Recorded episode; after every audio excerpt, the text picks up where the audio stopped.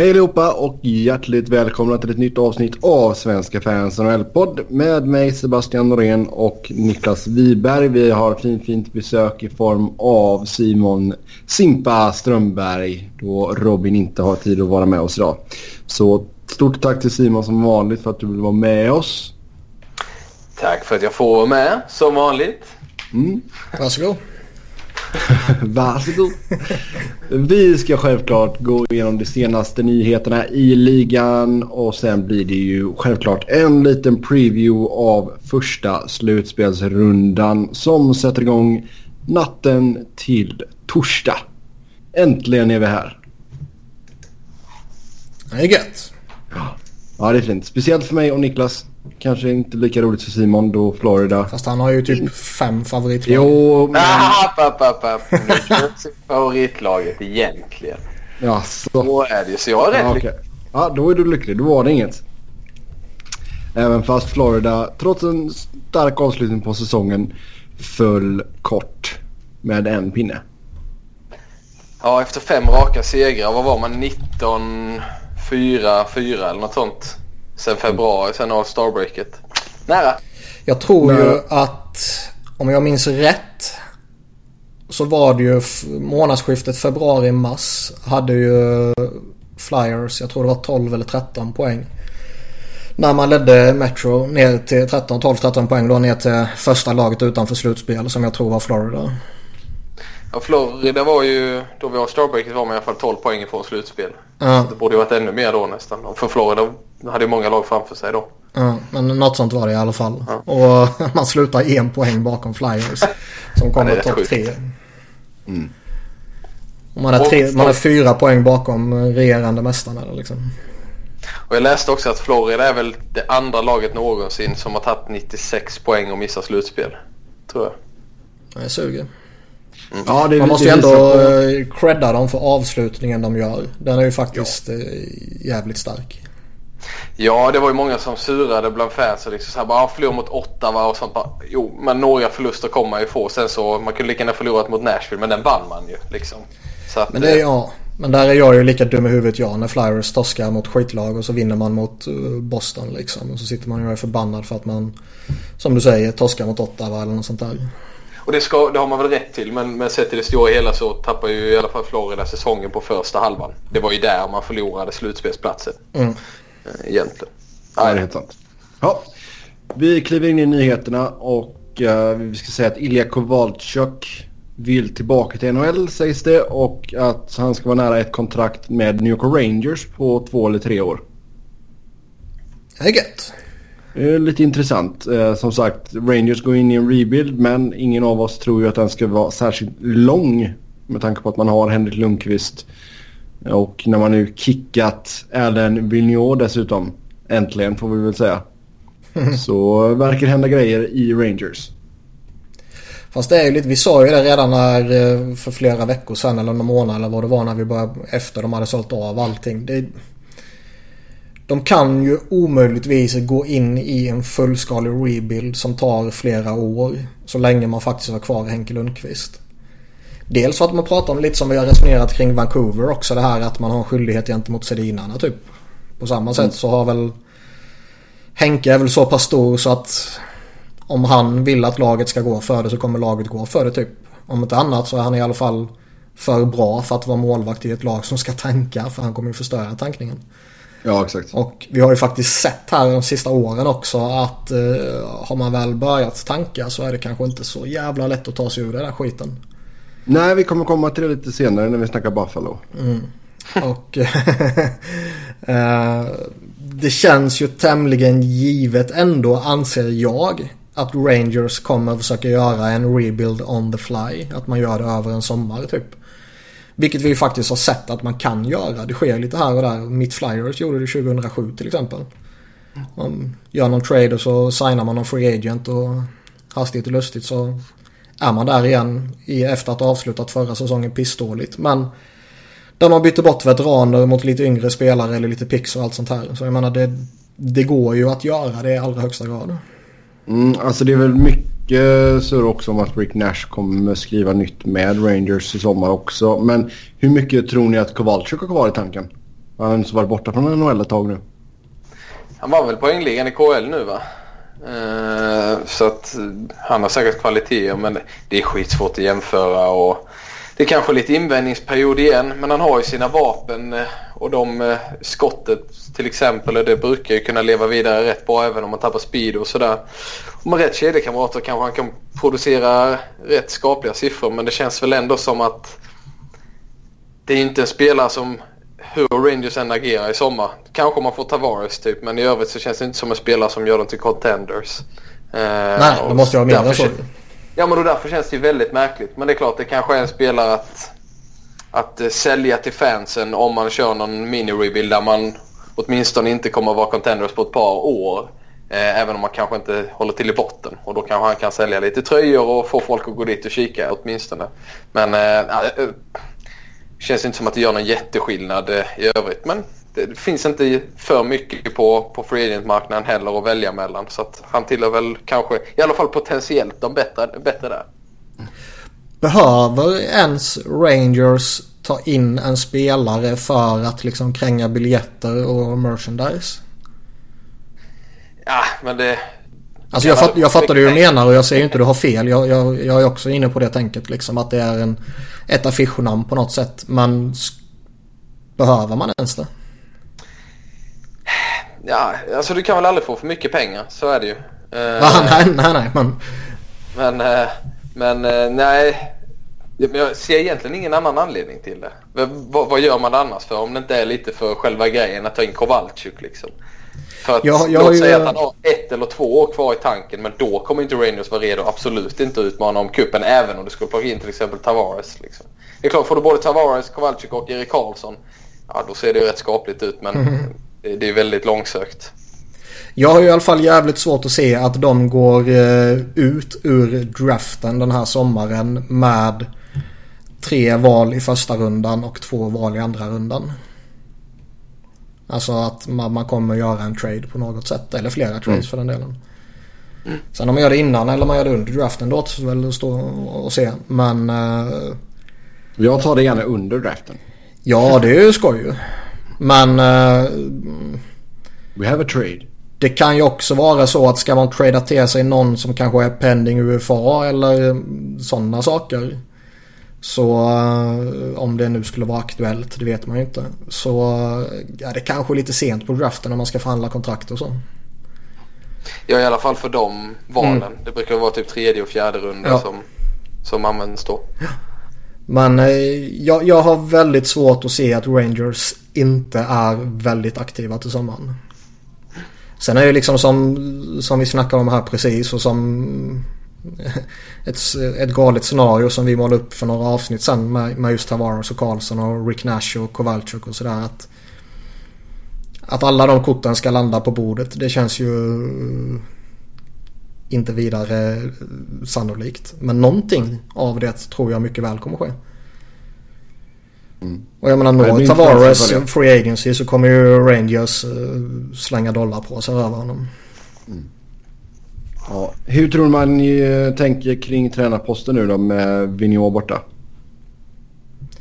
Alltså det gick ju lite snack eh, så ju att de kanske vill föryngra sig lite. Alltså ta någon... Det var, gick något rykte om någon college coach och det gick något rykte om... Vad heter han? Sheldon Keefe heter han väl i Morris tror jag. Mm. Som är den här eh, nästa unga lovande coachen från AOL. Han bör ju rimligtvis inte ha någon framtid i Toronto så länge Babcock sitter där. Uh, och Rangers känns väl som ett lag som lockar alla oavsett om du är spelare eller tränare. Mm. Sen var det väl lite, alltså de har ju både Uh, Lindy Ruff och... Uh, vad fan heter han? Den gamla Columbus-stollen. Eh, Scott Arniel som assistant coaches. Och eh, de har väl också pekats ut som att det kanske kan vara något alternativ. Men då känner jag ju att om man... Om man nu övervägde att Lindo Ruff skulle vara ett alternativ att ta över efter Alain Vigneault. Varför sparkar man inte Vigneault för några veckor sedan? Och lät Ruff ta det säsongen ut för att se hur, hur han funkar med gruppen och hela det här köret. Jo, det är helt sant. Ja. Men det blir... Um... Nej, jag tror föryngring det låter nog som en bra idé för Rangers faktiskt. Uh, ett lag som inte kommer föryngra sig det är Detroit. Där man skriver på med uh, Ken Holland en förlängning på två år. Ja, det är väl rätt tydligt vad de flesta tycker om det här. Han har inte gjort något vidare jobb de senaste åren. Och, eh, men det har ju ändå sippat ut rätt mycket uppgifter om detta nu på sistone så det kommer väl inte som en chock på så sätt. Men eh, man undrar ju varför man inte varför man inte vill gå vidare egentligen från honom. Alltså för det, det känns ju som att nu kan det inte bara handla om lojalitet heller utan nu har man ändå Alltså det, det, på något sätt måste man ju tro på att han är rätt person att föra dem framåt. Mm. Eh, och, och jag menar, det var någon annan podd som det nämndes att han kanske var aktuell för Seattle när, när de kliver in i ligan.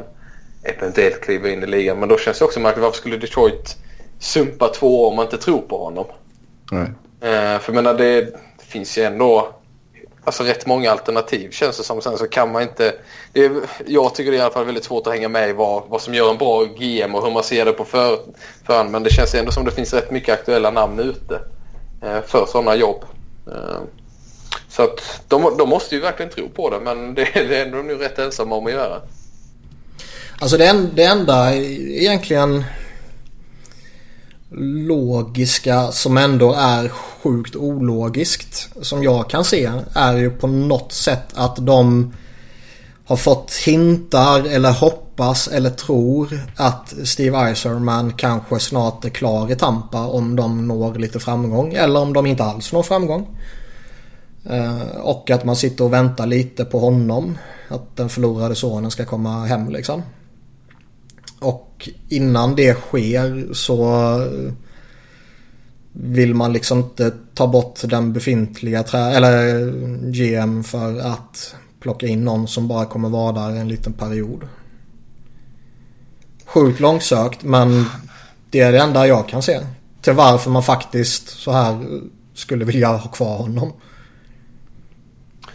Ja, ja det, det låter rimligt på så sätt men det, alltså, jag vet inte hur lång tid Iceman har kvar på kontraktet. Men om vi säger att det är ytterligare två år då. Att eh, Holland sitter kvar tiden ut och att han sen lyfts upp på någon högre position eller vad som händer. Men det är fortfarande väldigt märkligt agerande om man inte tror att Holland fortfarande kan. Liksom. Mm. Och, och det är väl det mest förbluffande att man bedömer att han kan. För det tycker jag ändå han har bevisat att han inte kan. Sen så har man ju liksom under flera år hört där hur viktigt det var med den här sviten. Och, men det känns inte som att han, han har gjort fantastiska saker efter att sviten bröts heller de här två senaste säsongerna. Kanske inte uruselt men det är liksom inte så att man bara Nej shit, okej det var den där sviten men nu när, när, den, när det sket sig så har de verkligen bara gjort bra drag. Utan det liksom, fick bra betalt för att ta tag men i övrigt så har det liksom inte inte så att man har samlat på en jättetalangbank på kort tid och man var alltså det här draftvalet man hade var, var Michael Rasmussen där Mm. i fjolårets draft som så många är tveksamma på kanske speltypen att, att man fortfarande letar efter en lite omodern speltyp och hela den biten så det känns jag, jag, jag hör vad du säger och det låter rimligt på ett sätt men då ser jag ändå inte anledning till att sätta Holland därför att du vill inte sumpa två år till egentligen. Nej. Nej, nej. Jag säger verkligen inte att jag skulle gjort så. Och jag säger inte att jag tycker att det är så. Men det är väl så jag kan tänka mig att de kanske resonerar. Eh, om, ja, det andra alternativet är ju då som, som du var inne på att de faktiskt tycker att han är jätteduktig. men det, det är ju, skrämmande. men det, det är ju ännu mer ologiskt än vad mitt ologiska alternativ var. Ja.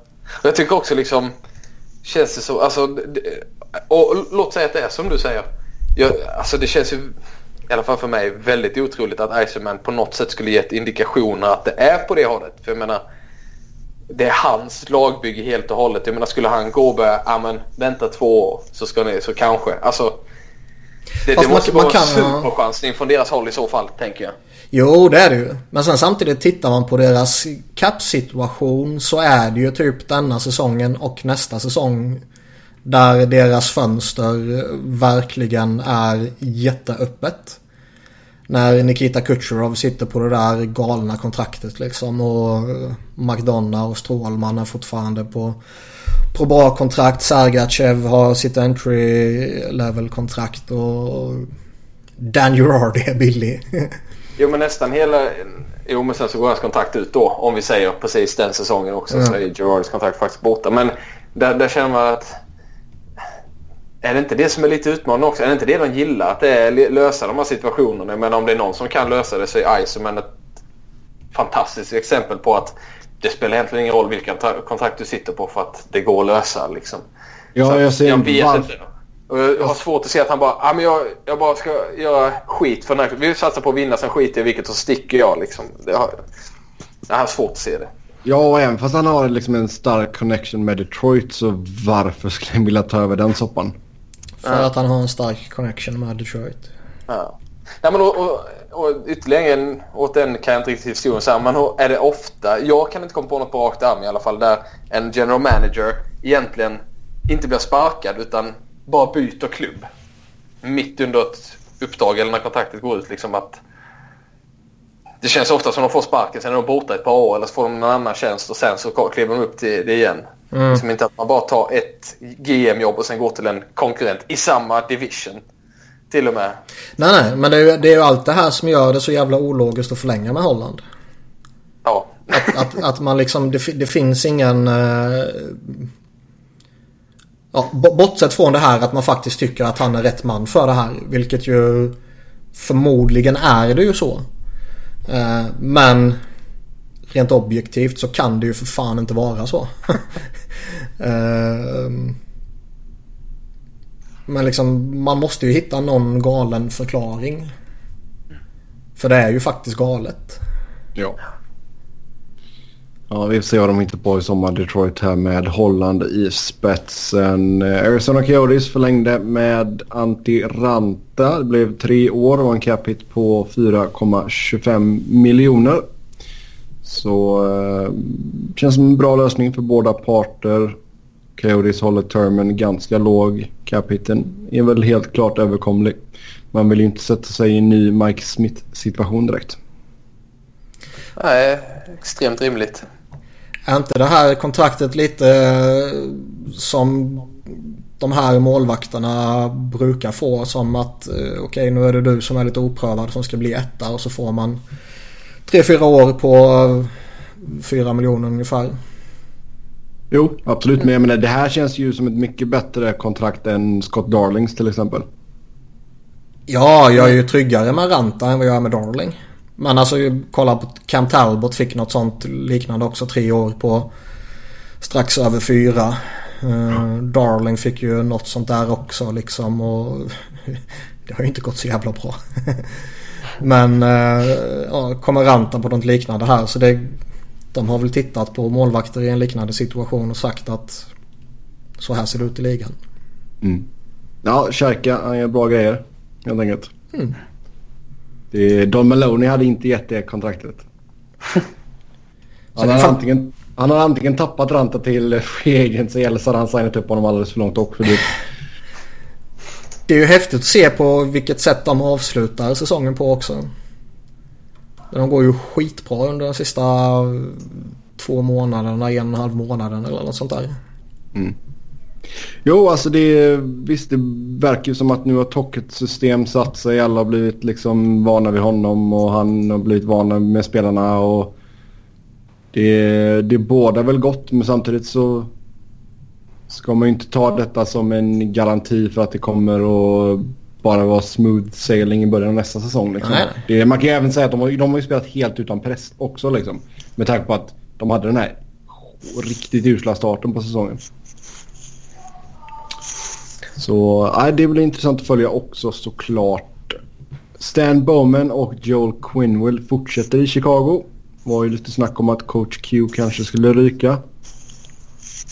Det är lite tråkigt. Att Bauman ja, skulle vara kvar. Det, var, det, var ju, det kändes ju rätt givet ju. Han har ju gjort det jävligt bra i Chicago i hela, hela den här eran. Där de var och varannat år har fått byta ut hela sin supporting cast nästan.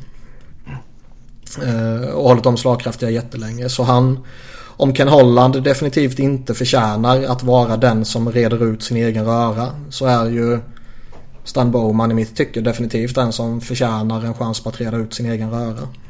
Mm. Mm. Uh, så det, det var ju föga förvånande.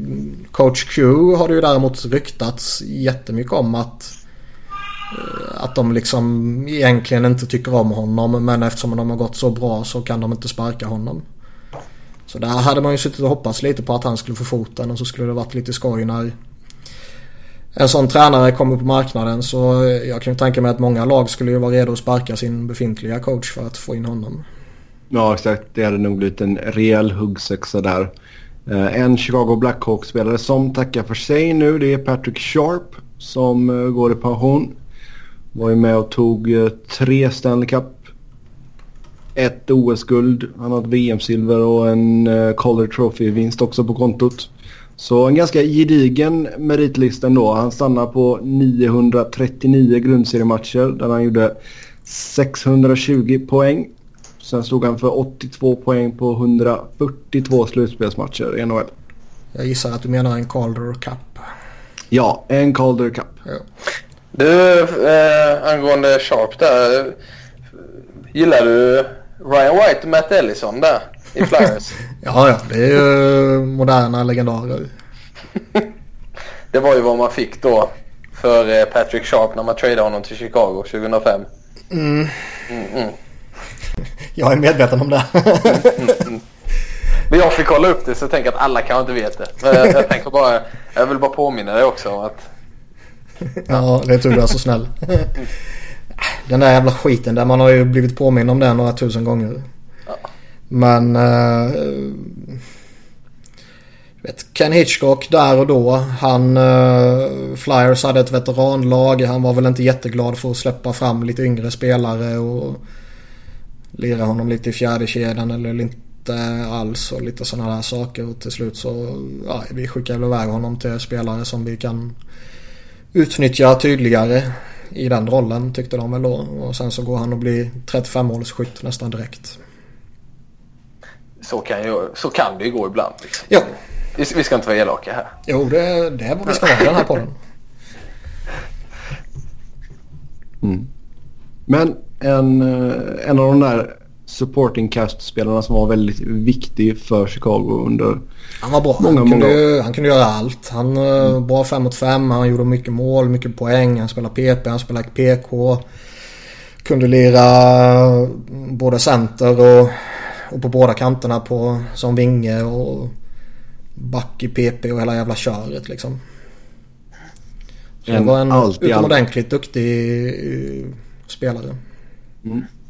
Som Sen, tyvärr fick eh, avslutningen här rätt spolierad rätt hårt av skador. Ja. Ja det är sant, det är sant. Sen och Roberto Luongo gjorde sin tusende match här eh, förra veckan. Det är ganska stort ändå. Väldigt, ja. väldigt stort. Trea all time bland målvakter. Han eh, har väl chans att gå ikapp Patrick Roy också. Eh, om man kikar på rimlighet. Men eh, betyder ju allt för Florida i princip. Är ju fortfarande fruktansvärt bra eh, när han är frisk. Eh, och med tanke på idag, alltså jag kan tänka mig att dagens målvakter, även fast de är stora så, men att man är mer eh, man vet lite mer om man ska träna för att hålla kroppen i trim liksom och, och eh, hantera en stor kroppshydda. Mm. Eh, men det är rätt intressant att han har lyckats göra det. Nu är han skadad rätt mycket men han håller ändå en hög kvalitet. Och han kan ju spela merparten av matcherna i alla fall. Men det är rätt imponerande att under hans karriär så har han liksom ändå kunnat... Eh, ja, han kanske inte haft samma, samma förutsättningar som alla andra att, att kunna hålla kroppen i trim och så. Eh, men har ändå lyckats göra det. Så det är kanske det mest imponerande. Mm. Ja, men alltså han har ju hållit en extremt hög nivå under de här... Alltså ja, under tio år liksom. Mm. Uh, han är ju, det är väl, alltså Lundqvist är väl störst i den eran men Luango är ju en tvåa där liksom. Eller bäst i alla fall. Eh, Lundqvist. Men Luango är väl tvåa om man kikar på under den tiden liksom. Ja, jag skrev en liten text om honom häromdagen och, och liksom mest för att det känns som att han är lite undervärderad på något sätt. När man pratar om de bästa målvakterna i den här eran så är det alltid Henke och Carol Price och Tuka Rask, Jonathan Quick och några till som nämns. Men man hör väldigt sällan Bobby Lou. Uh, förmodligen för att han aldrig gick och vann någon cup och det blev aldrig någon riktig award och sådana där saker. Men Alltså ser man Nej. de tio senaste säsongerna så har han näst bäst räddningsprocent i 5 mot 5 spelet. Bland målvakterna som har spelat eh, väldigt mycket då.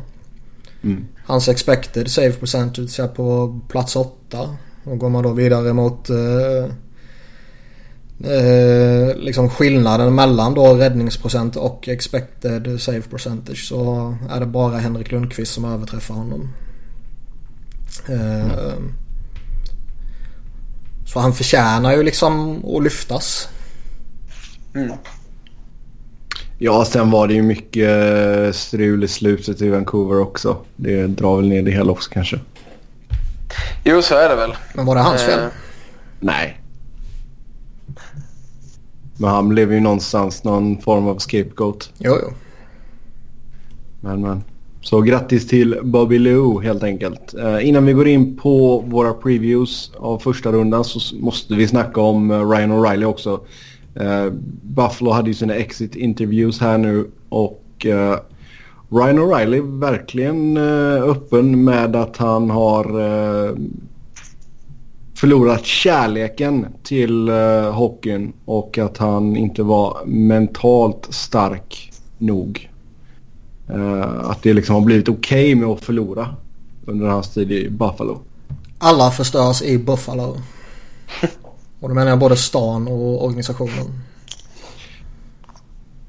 Ja, men alltså, jag, jag förstår ju att man kanske blir lite... Eh, alltså, vad ska man säga, nam.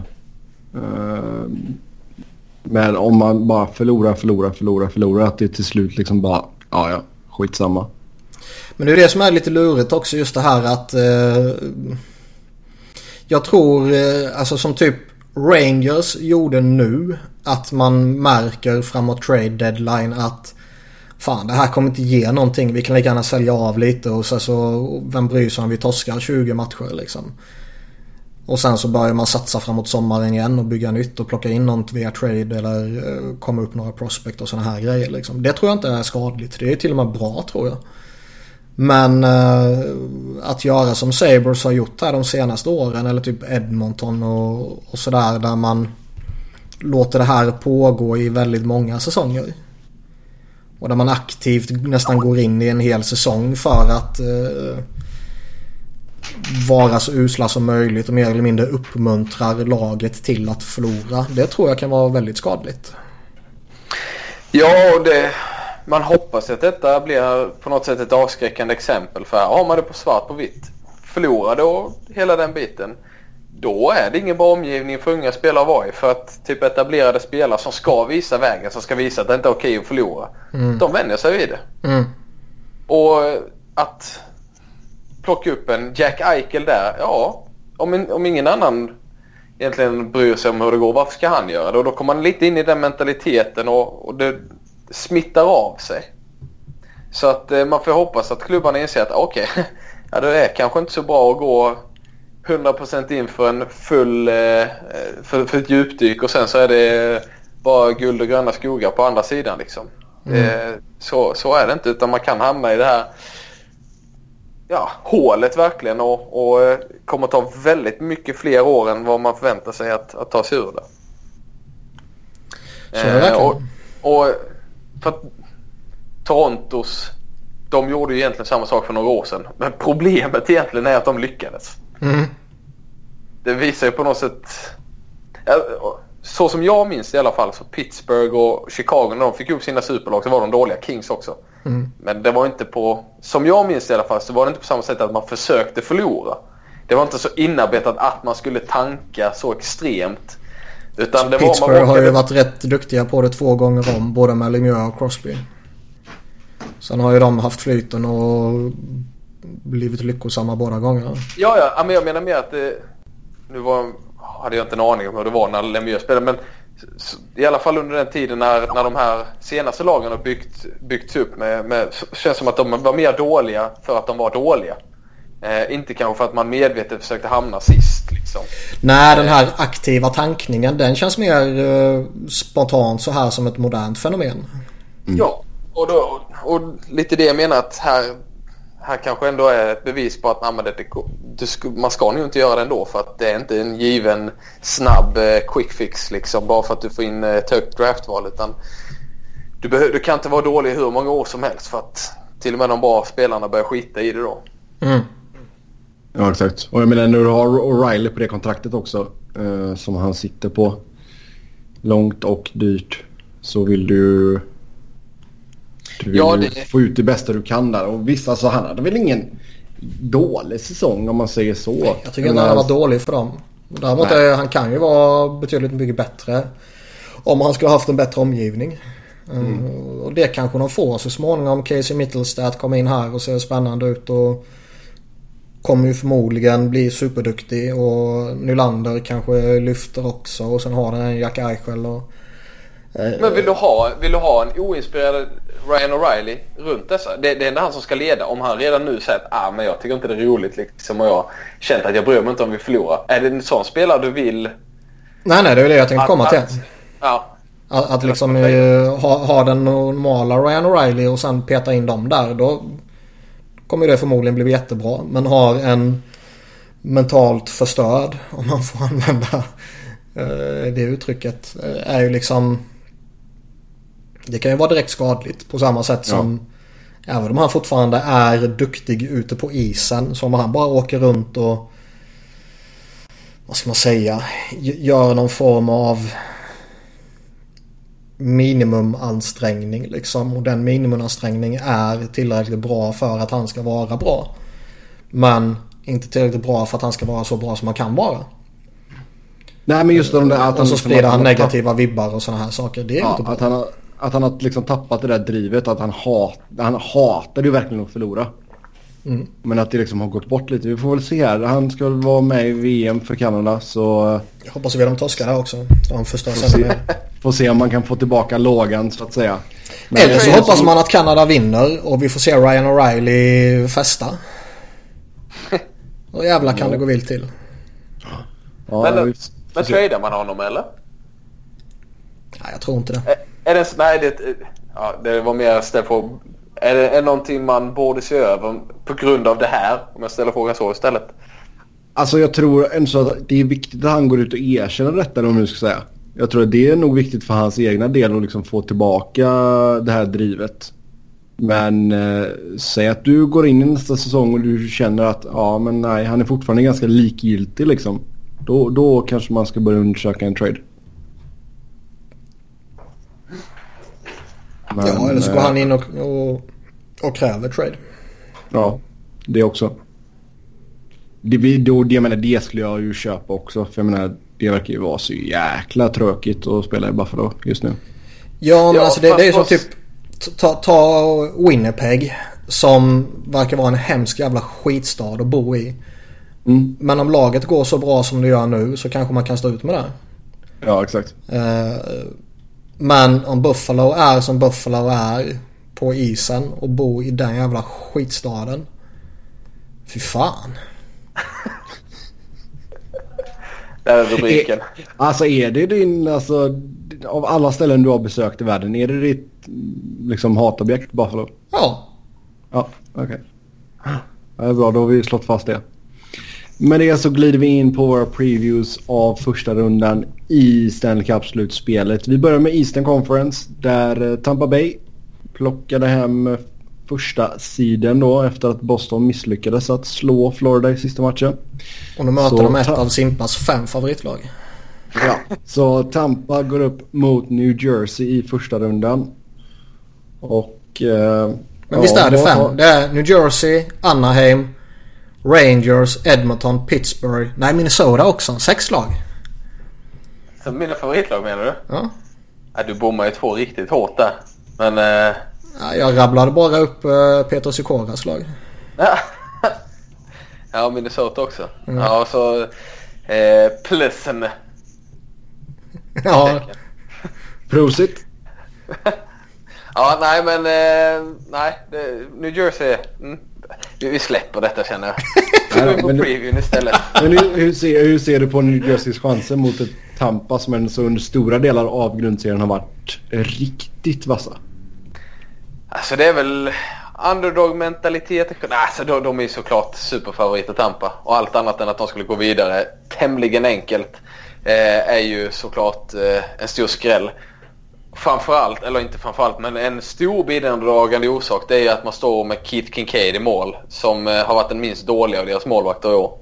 Eh, han, nej, han, var väl bra på, ja, men han var väl bra på slutet men alltså säger sig själv att står du där med Kutjerov och Stamkos och alltså Point, Palat, Johnson. Alltså du har hur många bra spelare som helst. Janni Gård.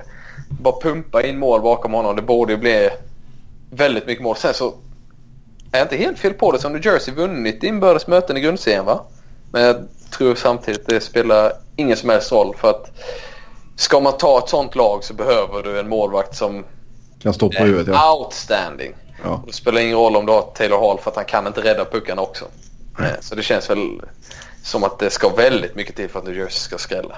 Alltså det känns väl lite som att detta är en serie där vi skulle kunna se ett svep. Ja, absolut. Jag ser inte riktigt det i de andra serierna. Alltså det, det som talar för att Devils kanske kan skrälla eh, är väl till stor del att Tampa faktiskt har vacklat lite här mot slutet. Eh, sen vad det beror på. Det kan ju bara vara att okej, okay, vi har säkrat en, en, en topplacering här. Nu, nu liksom cruisar vi lite och sen har man någon skadeproblem på Steven Stamko. Och sen vad missar han? Tre, fyra matcher eller någonting här. Och eh, lite annat sånt där småskit. Så man går kanske inte på 100% Men det kan också vara att man är i en riktig formsvacka så att säga. Ja, jag tror väl som du var inne på först att det mer handlar om att man eh, är väl lite svårt att kanske gå 100% när du är helt klar i, alltså förutom divisionstiteln då som mm. man kanske hade spelat för. Men man kommer in i lite men, mentalt att man kan inte gå 100% och vill inte riskera skador och, och hela den biten. Så det känns väl mer som det. Men visst, det, det kan ju också vara negativt att du inte riktigt är 100% förberedd utan du har haft en eh, lite lugnare period. Men det, att man, man ska ja. tappa fyra matcher på grund av oavsett om det är formsvacka eller om det är att man är lite, lite mm, ja, att man tar det lite lugnt inför slutspelet och laddar för det. Så känns det som att man ska ta denna ändå. Nej, man ser ju inte att de ska kunna göra det. Men eh, hoppet är väl att Tampa då som sagt har varit skakiga. Mm. För det senaste 10-15 matcherna något sånt där. Det Tampa vi har sett i de matcherna är ju inte samma Tampa som har dominerat skiten i hela ligan tidigare nästan. Eh, så det, det, är väl det enda man kan hoppas på i så fall.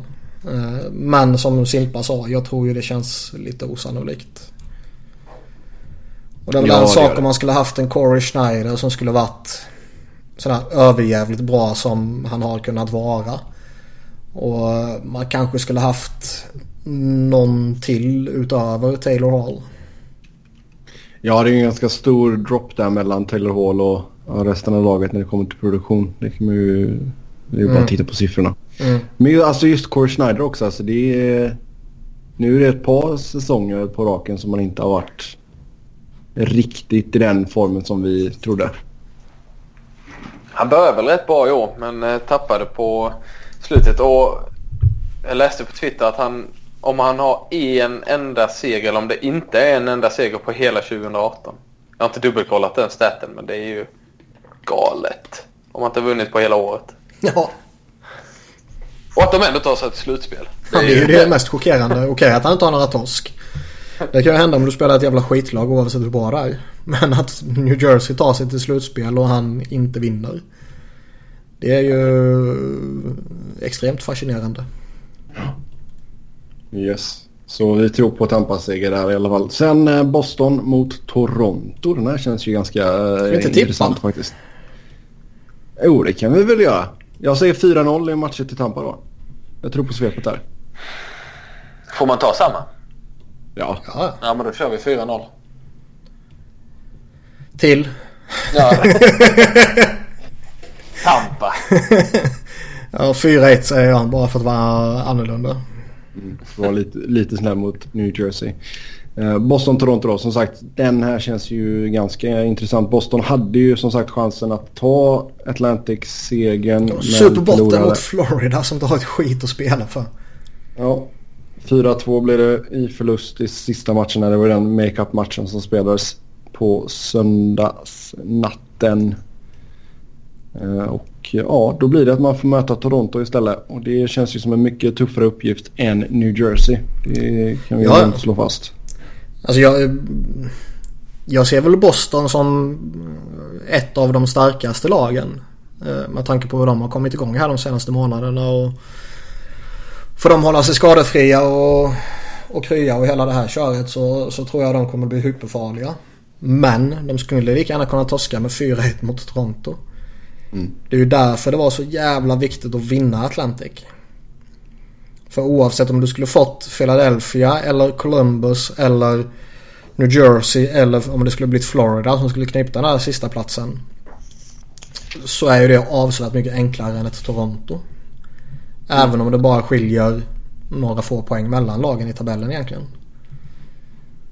Men gå upp mot Toronto där med deras unga core som är superspännande och där deras veteraner faktiskt eh, har varit bra. JVR och det där gänget. Ehm, jag, jag tror Toronto kan bli obehagligt. Ja, verkligen. Eh, det är väl som ni var inne på en av de mest intressanta eh, inför. Men eh, båda första målvakterna, eh, visst är jag inte helt fel på dem att säga att ingen av dem har varit superbra här under våren va? Varken Rask eller eh, Nej men båda två besitter ju en sån jäkligt hög högsta nivå så jag menar får, får bara en, alltså den som får in bästa formen här nu kommer ju... Det var lite min poäng där. Alltså, ja, det, det kommer det ju väga avgörandet. Den som prickar formen där känns väl som att för det kan gå precis hur som helst annars. Ja, jag är på Danmark. Och, nej, jag, tror, jag tror faktiskt Toronto kommer ta den i sju. Det är mitt tips. Jag tror det, det här kan bli en riktigt riktig bra serie.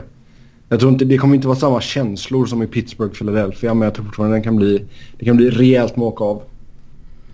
Jag tror jag det kan det... bli grinigt här också. Det, de har ju några... Vet, Brad Marchand när han börjar flippa ur och när uh, Leo Komarov börjar göra sina idiotsaker. Roman Polak när han ska leverera någon tackling. Och det, det, det kan ju bli kaos här också. Uh, och de hade ju en slutspelsserie för några år sedan där det blev lite dramatiskt. Ja. uh, så det finns ju... Vill man anstränga sig så kan man ju hitta lite ont blod mellan dem så att säga. Och krydda det då med Leo Komarov och Brad Marchand och några andra sådana spelare så det är klart det kan flippa ur här också. Ja, fast det, i en perfekt värld så är väl inte Komarov med i eh, Torontos lineup. Men har du sett? Ja, men han är slutspelsspelare vet du. Slutspelsspelare. Har du sett hur de hyllar Roman Pola? Alltså de är ju, trots att de har världens bästa coach så är de ju helt galna ju. Jo, jag säger en perfekt värld. Det är inte en ja, perfekt värld. den finns ju inte. Nej. uh, så jag, jag har liksom... Jag har rätt stora förhoppningar på den här serien. Dels för att jag tror att det kommer bli underhållande. Uh, för att det är två skickliga lag som går upp mot varandra. Men också för att den skulle kunna flippa. Mm. Känns ju som att det ändå så som att uh, Leafs har lite bättre djup på forwardsidan. Ja, fast... Eh... Fast Boston är lite sån här sneaky ja. good. Alltså de, jag skulle, de kan ju rulla tre bra kedjor tror jag utan problem.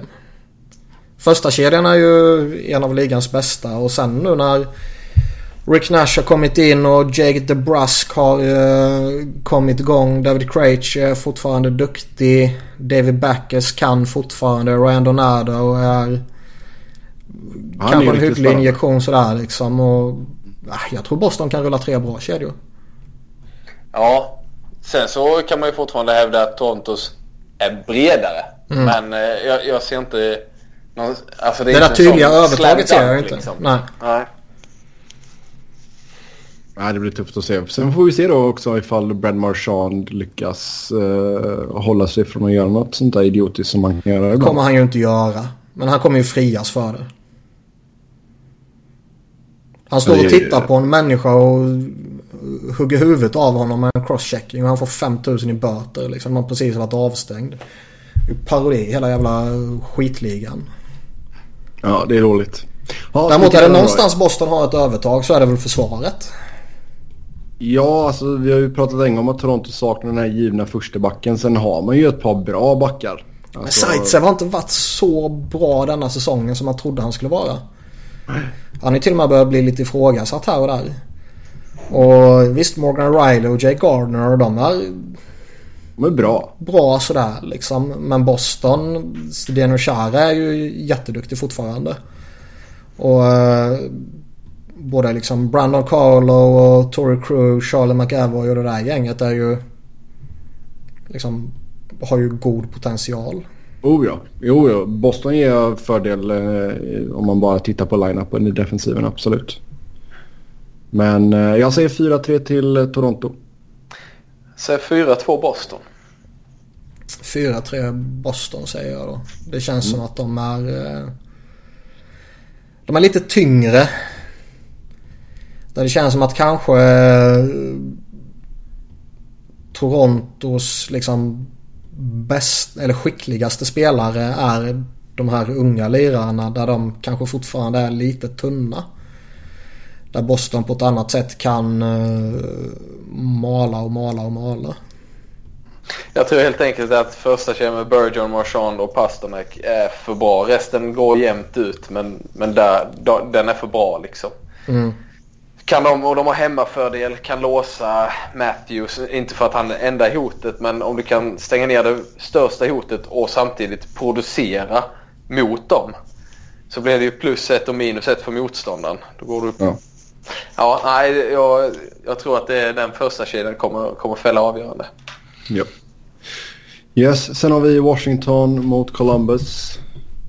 Washington... Uh Trots att man gjorde en del grejer i sommar. Vi trodde att de skulle vara lite sämre. Man går och vinner Metropolitan ändå. Då får man uh, spela mot Columbus som tog första wildcard-platsen. Alltså, detta är den roligaste slutspelsserien. Känner du inte det? Den är i alla fall vidöppen, tror jag. kul. Jag får med. Alltså, jag, alltså, jag, jag, trodde jag, skulle, jag trodde ni skulle säga nej. nej alltså, jag, jag ska ju till Columbus och bevaka detta. Så jag, jag hoppas ju självklart på att det ska bli så roligt som möjligt. Alltså, jag, jag, tror ju det finns ju underhållningspotentialen i de andra matchserierna är ju avsevärt mycket högre. Men jag tror faktiskt att den är relativt öppen på ett sätt som de andra kanske inte är. Eller ja. om man pratar både Eastern och Western då. Ja, alltså, det, det, känns som två, två lag som man önskar ha vidare på första rundan. Så det känns som att man är lite glad oavsett vilka som går vidare. Men eh, framförallt så känns det som att, eh, att eh, känns som att Columbus har bästa chansen någonsin att ta sig vidare från första rundan. Bättre än de har haft och eh, att eh, kan man få lite skjuts från den här första så känns det som att eh, både Pittsburgh och Philadelphia Alltså det känns lite som en språngbräda. Alla lagen är ungefär lika bra på den sidan. Mm. så att det ska bli väldigt spännande att se vilka som tar sig ur den eh, av just de här två lagen och, och kanske, ja, kanske få, eh, få en liten lagom uppvärmning till runda två. Jag ser gärna att Columbus går vidare men jag tror fortfarande att Washington kommer vara lite för, för jobbiga för dem. Um, för jag vill se så mycket hockey på plats som möjligt liksom. Men, känns det inte som att det är två lag som har lite inget att förlora? Så att man kan släppa på liksom. Visst, Washington Eller har Washington allt att förlora? Ja, nej, men, ja, men just så, för det vi sa här innan att innan har det känts som att de har haft så mycket press på sig. Det har man. Ja, ingen räknar med att det ska gå långt även om de tar denna scen. Det känns som att det kan bli en öppen, öppen hockey liksom. Ja, alltså det är ju inte samma förväntningar på dem som det var förra säsongen. Jag menar förra säsongen så sa vi... Nej, då var det ju cupen eller ett misslyckande. Mm. Ja, detta är ju... Förra säsongen var ju deras stora chans liksom att gå hela vägen. Eh, visst, man är väl lite under radarn denna säsongen men du har fortfarande liksom Ovechkin och Bäckström och Kuznetsov och Holtby och... Men nu har John Carlson gått och gjort en väldigt bra säsong och ligger väl bra till att få en nominering till Norris och så ja. vidare. Så eh, det är ju klart att Capitals är favoriter i denna matchupen. Men eh, jag menar, det... stå, stå Bobrovski på huvudet och Panarin fortsätter att producera så visst, jag ger Columbus jag en fighting inte chance. Det är klart att de är favoriter. Nej, tänkte också säga det. Jag ser nästan Columbus som större favoriter. Men jag kan ha helt fel vinkel på det här. För jag ser det som två lag som inte har något förlorat. Men Columbus som favorit. Nej, jag, jag skulle inte säga... Jag skulle säga det helt öppet som sagt. Jag, jag, tror inte jag skulle bli förvånad hur det än skulle kunna gå i den här matchen. Oavsett om det blir ett svep åt eh, endera håll eller Game 7 så, så liksom känns det som att man kan inte förvånas. Uh, Columbus kan man ju liksom Även om de, det, det är liksom lite charmigt det här som Tårtan, hela hans uh, uh, liksom förändring är ju jävligt charmig på ett sätt. Och laget oh. har, har ju förändrats med honom också. Det känns inte som att det är samma gnuggande brunkargäng på, som det var när han var sin gamla tårta liksom. Nej. Utan det känns som att det är lite, lite mer lirande nu. Uh, men de har ju inte åstadkommit ett skit. Så om de skulle åka i första rundan här på lite förnedrande omständigheter. Det skulle man inte reagera på nämnvärt egentligen. Nej, nej, alltså jag menar de har ju aldrig varit Capitals runda, som är den här menar... erans liksom förlorarlag om man säger så i slutspelet. Mm. Att de skulle åka mot dagens Columbus det skulle inte vara dugg chockerande. Nej. Nej men alltså bara för Columbus att ta till sitt slutspel två år på raken är ju en bedrift för dem liksom. Absolut, men man har ju väldigt spännande kärna liksom. Eh, som kanske får sin första lite längre slutspelserfarenhet. Washington spelar på sista fiolen nästan, sista försöket. Men ingen riktigt räknar med dem. Uh, Nej, alltså det är, spännande att se, det är spännande att se. Jag menar, Seth Jones har haft en jättebra säsong, spelar jättebra jämte Zach Wierenski. Panarin som vi redan har sagt har gjort det bra. Pierre-Luc Dubois. Också väldigt spännande. Så visst. Columbus har en chans. Det har de. Men jag säger 4-3 matcher till Washington. Ah, 4-2 Columbus.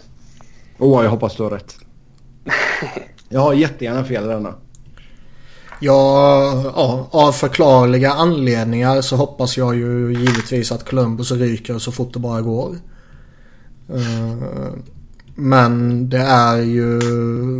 Jag tror de... Columbus efter sju säger jag. Mm. Mest för att det, liksom, det känns som att... Van, eller Vancouver höll jag på att säga. Men, men eh, det känns som att Washington... De kommer för alltid svika. Mm. Det, det, är liksom, det är därför de är satt på denna jord. Okej. Okay. ja. Pittsburgh, Philadelphia då, sista serien i Eastern. Pittsburgh försöker göra det omöjliga att vinna tre år på raken. Jag gillar ju inte det här. Eh, trots att det, det skiljer liksom två poäng mellan dem. Det är ett Pittsburgh som under långa stunder den här säsongen inte har sett jättebra ut. Så känns det ändå som du skiljer supermycket mellan de här lagen.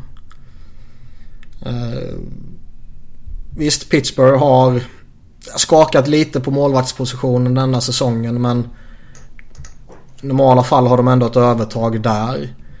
Jag skulle säga att de har ett övertag i alla tre lagdelar. Det enda som talar för Philadelphia tror jag är ju att den här rivaliteten som finns mellan lagen väcks till liv igen. För den har ju varit lite slumrande sista åren här. När... Ja. Eh, alltså rivaliteten föds eller dör i slutspel.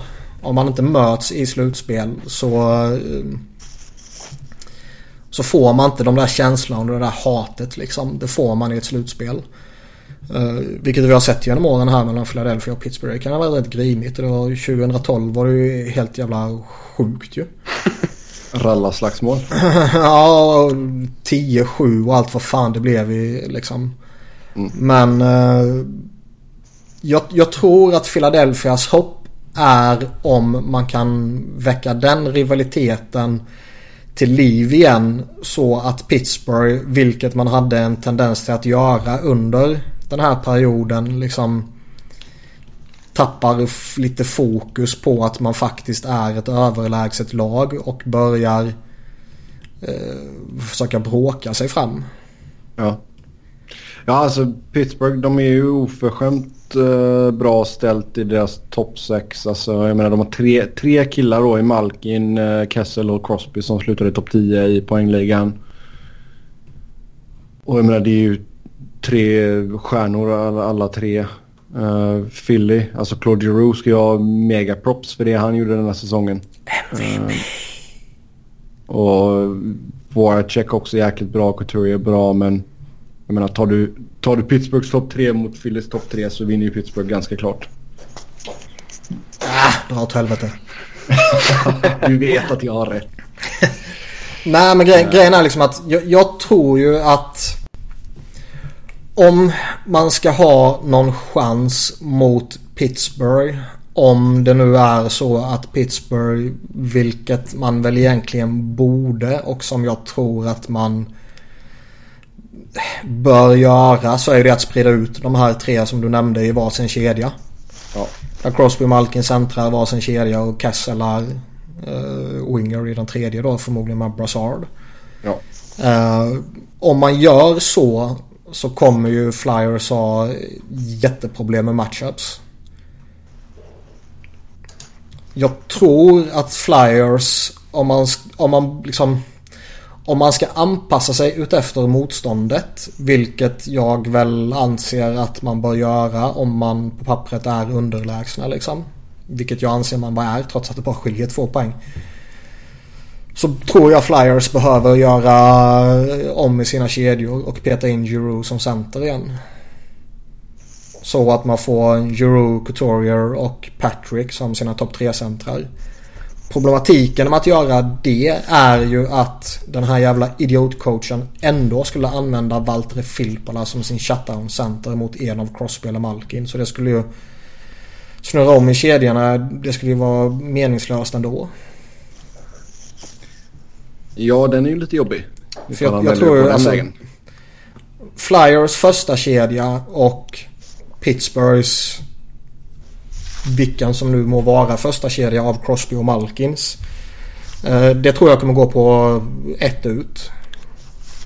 Eh, jag tror att Philadelphias andra kedja med Patrick och Voracek och Lindblom faktiskt kan hålla jämna steg med någon av de andra kedjorna också. Eh, problemet är ju att Flyers har två kedjor som är väldigt bra och Pittsburgh har tre kedjor som är väldigt bra. Så hur man än vrider och vänder på det så kommer det förmodligen vara en kedja som eh, i Pittsburgh då som kommer få springa upp mot Valtteri Filppula och gänget och då är det ju då blir det jobbigt för Flyers. Mm. Det går i läktare. O, ja, oavsett vilka. Alltså han har ju spelat både med Simmons och Connecting och han har spelat något med Lehtare och allt möjligt här. Men, men liksom Simmons har inte varit bra den här säsongen och Travis Connecting är jag älskar honom, han är superduktig men han ska ju inte lira i en kedja som används i någon form av shutdown line som Filplas kedja kommer göra. Hur bra Connecting än är så kommer han inte komma till sin rätt där. Nej. Uh, så jag kan ju för mitt liv inte förstå varför man plockar han från första kedjan när första kedjan har varit superbra. Och sen petar in Mikael Raffel där. Inte för att Raffel inte kommer klara av det eller för att det är fel med Raffel där. Utan han passar in där liksom. Men Connecting har inte gjort något som förtjänar att han ska bli bortplockad därifrån. Nej. Uh, Sen är det ett problem i Flyers att man har ett backpar som är jättebra och resten är skit. Ja, Provorov Ghost är ju oförskämt bra. Ja, men det är ju ett av ligans bästa backpar, så är det. Uh, så fort Andrew McDonald är på isen så är det kaos. Och så fort Brandon Manning är på isen är det kaos. Och så fort Gradko Gudas är på isen med Brandon Manning så är det kaos. Uh, som sagt, Flyers stora hopp är om matchserien och rivaliteten börjar flippa. Mm. Okej, okay, tippa den här då. Jag säger Pittsburgh 4-2. Eh, ja, tråkigt men ja, samma. Jag säger 4-3 till Pittsburgh. Mm. Jag, jag, tror lite av den här rivaliteten tror jag kommer tändas till igen. Ja det hoppas jag. Det var kul att se senast. Ge mig 2012 igen liksom. Det har ju, det har ju potential att bli den mest underhållande matchserien det också. Absolut. Oh ja. Yes, över till Western Conference då där vi först har uh, President's Trophy-vinnarna Nashville som går upp mot Colorado som säkrade sista wildcard-platsen i sista matchen med en 5-2 vinst över St. Louis. Det är ju skoj att man spelar en sån här galet lång säsong på 82 matcher och det faktiskt är jättemycket som lever in i sista omgången. Både slutspelsplatser och interna placeringar och divisionstitlar och hela köret. Det är lite charmigt. Ja, det får man säga. Och framförallt ja. man har lyckats sätta schemat på det sättet att man får en direkt avgörande match i sista omgången också. Och det hade man ju aldrig trott på förhand egentligen. Alltså det kändes ju väldigt långt ifrån slutspel. Men hur förbannade är inte spelarna i Blues nu när man missar slutspel med en jävla poäng om man tradar iväg Stasny vid deadline. Mm. Ja, nej det är, det är nog en ett svår piller att svälja. För att få svenskat uttryck. Så, eh, hade man inte varit nöjd. Sen vet man inte det, hur det hade gått med honom i laget naturligtvis. Men Nej, man är, jag, de, jag, det är inte så att jag tror att de har någon contender med honom. Men jag tror ju slutspelschanserna skulle ha ökat med honom i laget. Ja det får man absolut säga. Annars hade inte Winnipeg plockat in honom till exempel. Eh, och det är väl alla överens om att han är bättre än, än vem som nu har tagit hans plats. Eh, om man kollar längst ner, alltså hur alla har puffats upp och sådär. Mm. Så det är nog inget snack om. Men... Eh, ja, Nashville. Ja, precis. Känns väl också lite som Tampa, New Jersey. Som att det är en serie som Nashville ska ta. Det finns inga ursäkter. Inte ens om deras två bästa spelare skulle bli skadade så finns det en ursäkt. Men till skillnad från, eh, från eh, New Jersey så har ju Colorado i alla fall två bra spelare. Eller två, två spelare. Så att man har ju ändå McKinnon och Rantanen. Sen så om Rantanen kanske lever en del på McKinnon. Men ändå. Eller är det tvärtom? Ja, vem vet? Vem vet? Men eh, jag menar, där har man ändå en tandem som känns eh, som att den kedjan, en kedja med de två kan gå upp mot vilken som helst i Nashville. Och lyckats man bara stoppa de andra kedjorna. Finns det en möjlighet? Den möjligheten, även fast Nashville är bättre än Tampa på förhand så tycker jag att Colorado har en bättre chans mot Nashville än New Jersey har mot Tampa.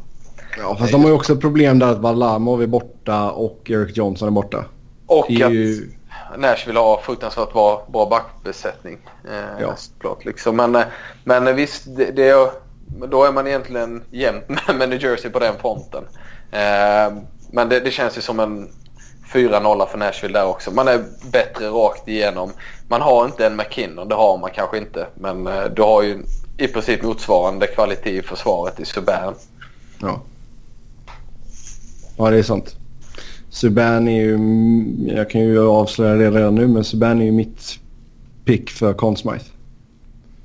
Mm. Mm. Faktiskt. Ja, det är inget dåligt pick. Nej. Nej, jag håller med dig 4-0 till Nashville alltså. Det är lite crazy att säga det innan slutspelet har börjat. Mm. Men jag har Nashville som min slutsegrare också. Ja. Så Nashville 4-0, det låter ganska vettigt faktiskt. Jag tror... Eh, är det inte väldigt sällan som vi ser eh, en svepning? Jo. Jag tror Colorado kommer ta någon match.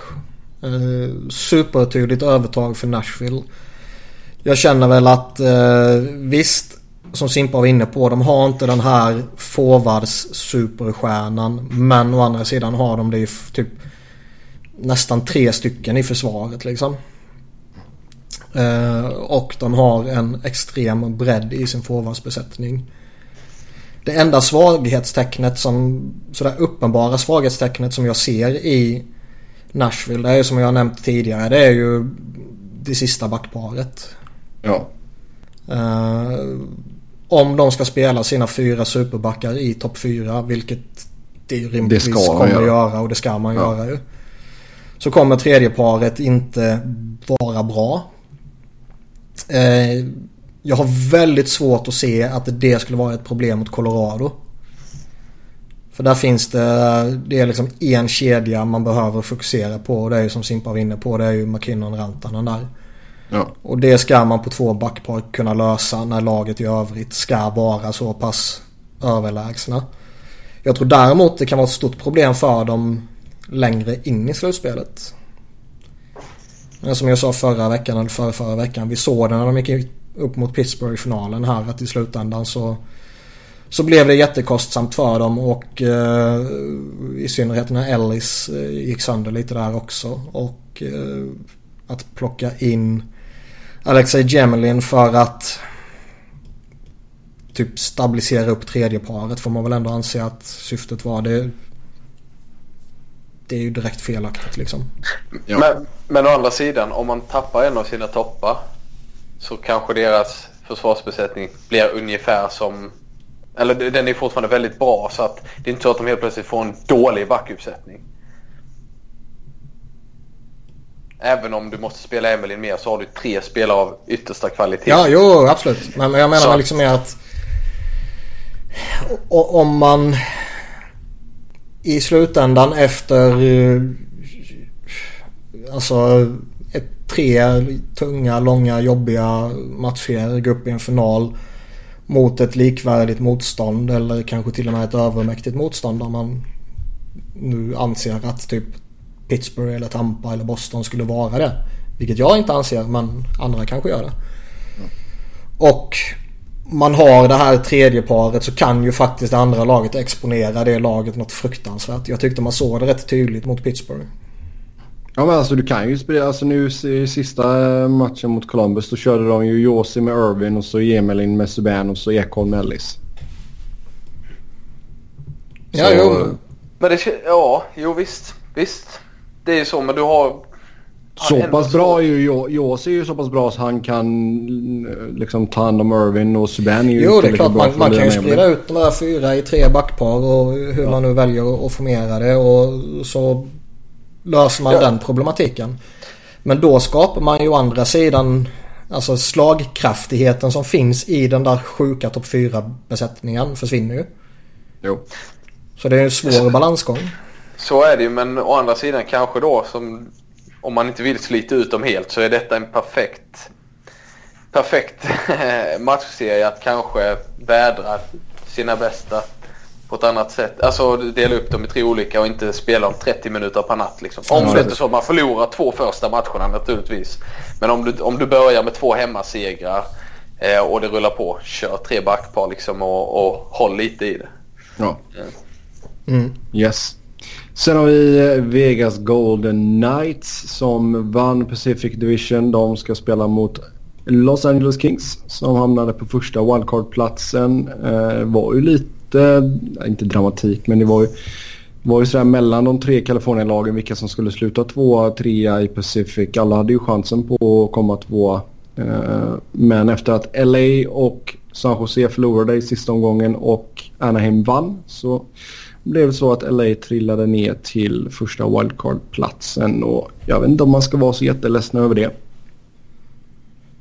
Nej, Vegas har ju gått rätt tungt på sistone och eh, känns ju även fast man har gjort en väldigt fin grundserie så frågar man ju sig själv hur det blir när man faktiskt går upp i där varje match där alla spelar 100 fokus i varje match och eh, har svårt att se att någon skulle underskatta dem i detta skedet. Och framförallt i ett Kings som, eh, som drivs av, av spelare med, eh, med eh, vad man i alla fall kan tolka eh, på väldigt många sätt som, eh, som eh, en inre drivkraft.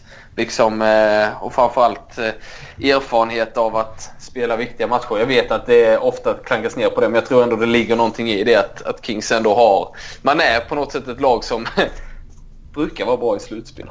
Eller man har i alla fall förmågan att kunna vara det. Och, och i en sån här match har jag svårt att, att se något annat än att Kings är favoriter. Ja, alltså du har ju många fler spelare med rutin av att gå hela vägen än vad du har i Vegas. Ja, även om man inte ser det som, som kanske jättenödvändigt att ha vunnit Stanley Cup eller men det känns ändå som att de här bästa spelarna har ju varit väldigt bra i år också. Och det känns som att de har en växel till att lägga i, i ett slutspel. Ja. Eh, när allt står, dras till sitt spets. Medan Vegas egentligen bara kan bli sämre. Mm. Ja, men lite så. så jag, jag har ju... Samma sak där. Inget att förlora för att ingen har förväntat att de ska inte. ta sig hit. Men, men det känns ju inte som att...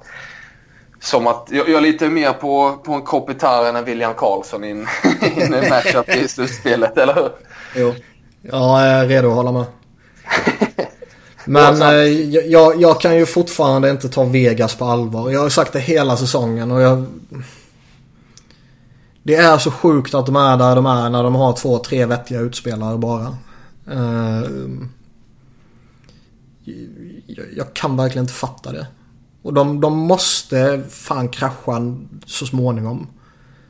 Och det är så smutsigt att säga det men jag hoppas av hela mitt liv att Kings trasar sönder dem.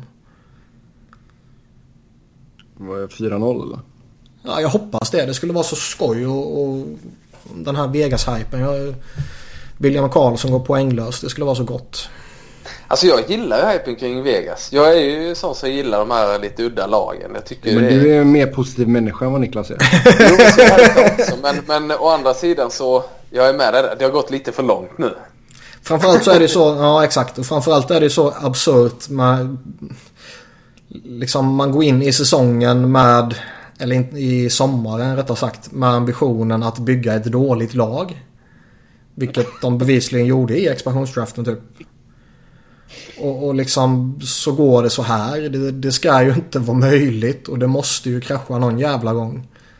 Och vad är mer lämpligt för dem att krascha än i slutspelet mot ett LA som eh, ni var inne på har den här lilla extra spetsen liksom och, och, erfarenhet och rutin och så här. Det vågar man knappt säga nu för tiden, eller hur? Ni märkte hur jag stakar mig hela vägen du också nu Niklas. Man vågar inte riktigt säga det här slutspelserfarenhet. Det är ett så fult ord idag. alltså jag tror ju att det är lite överskattat. Eh, för...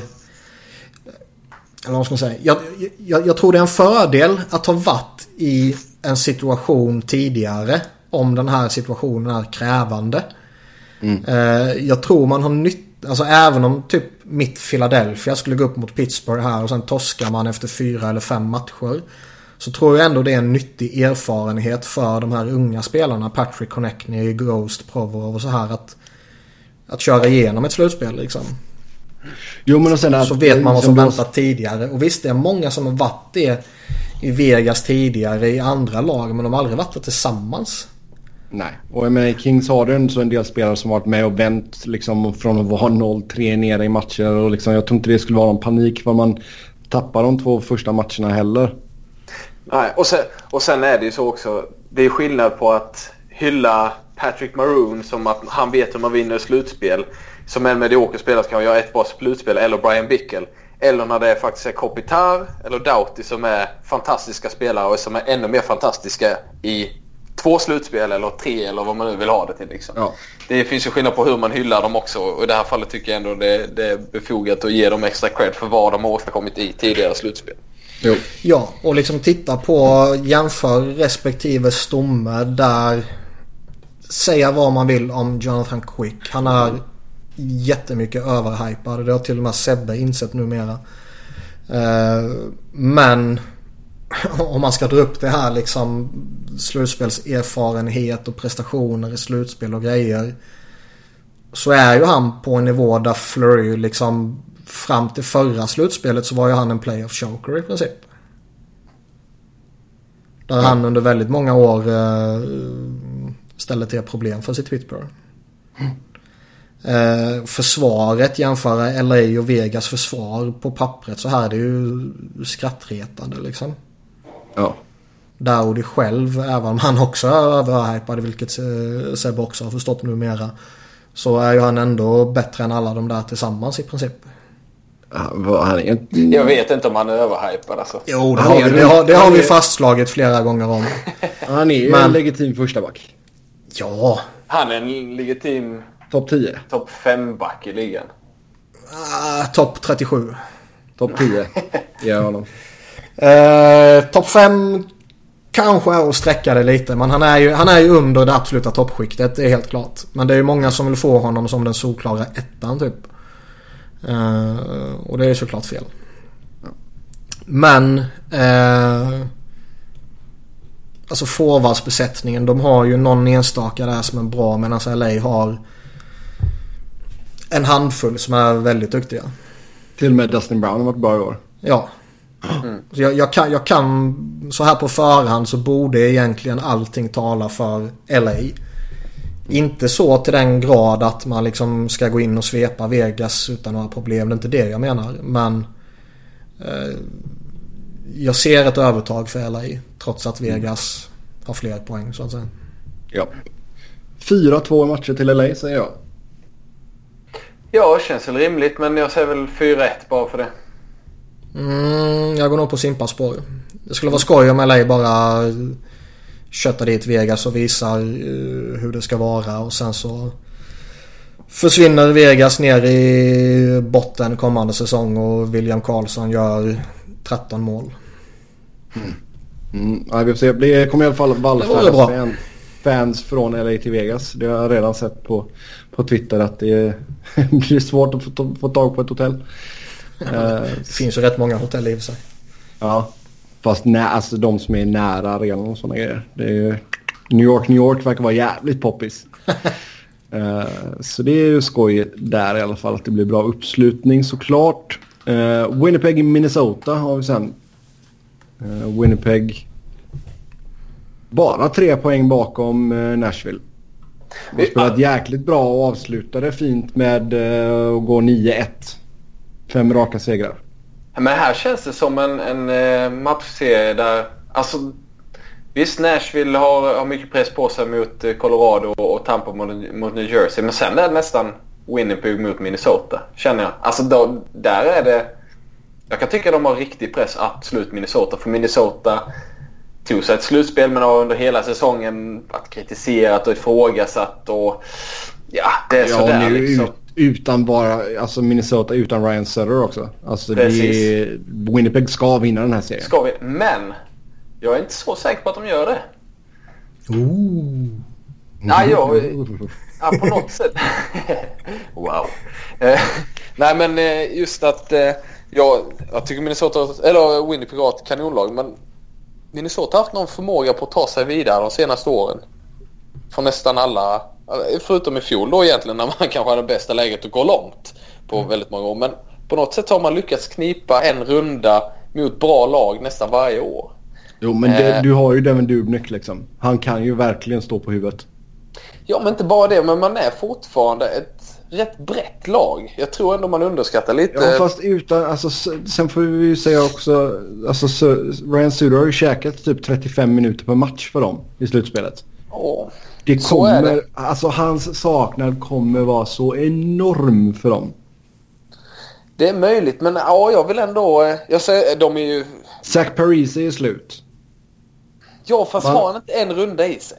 Eric Stahl har gjort det jätte, jättebra. Han ska ha cred. Granlund har väl dippat ner lite efter hans Ja, kalassäsong i fjol, men fortfarande bra.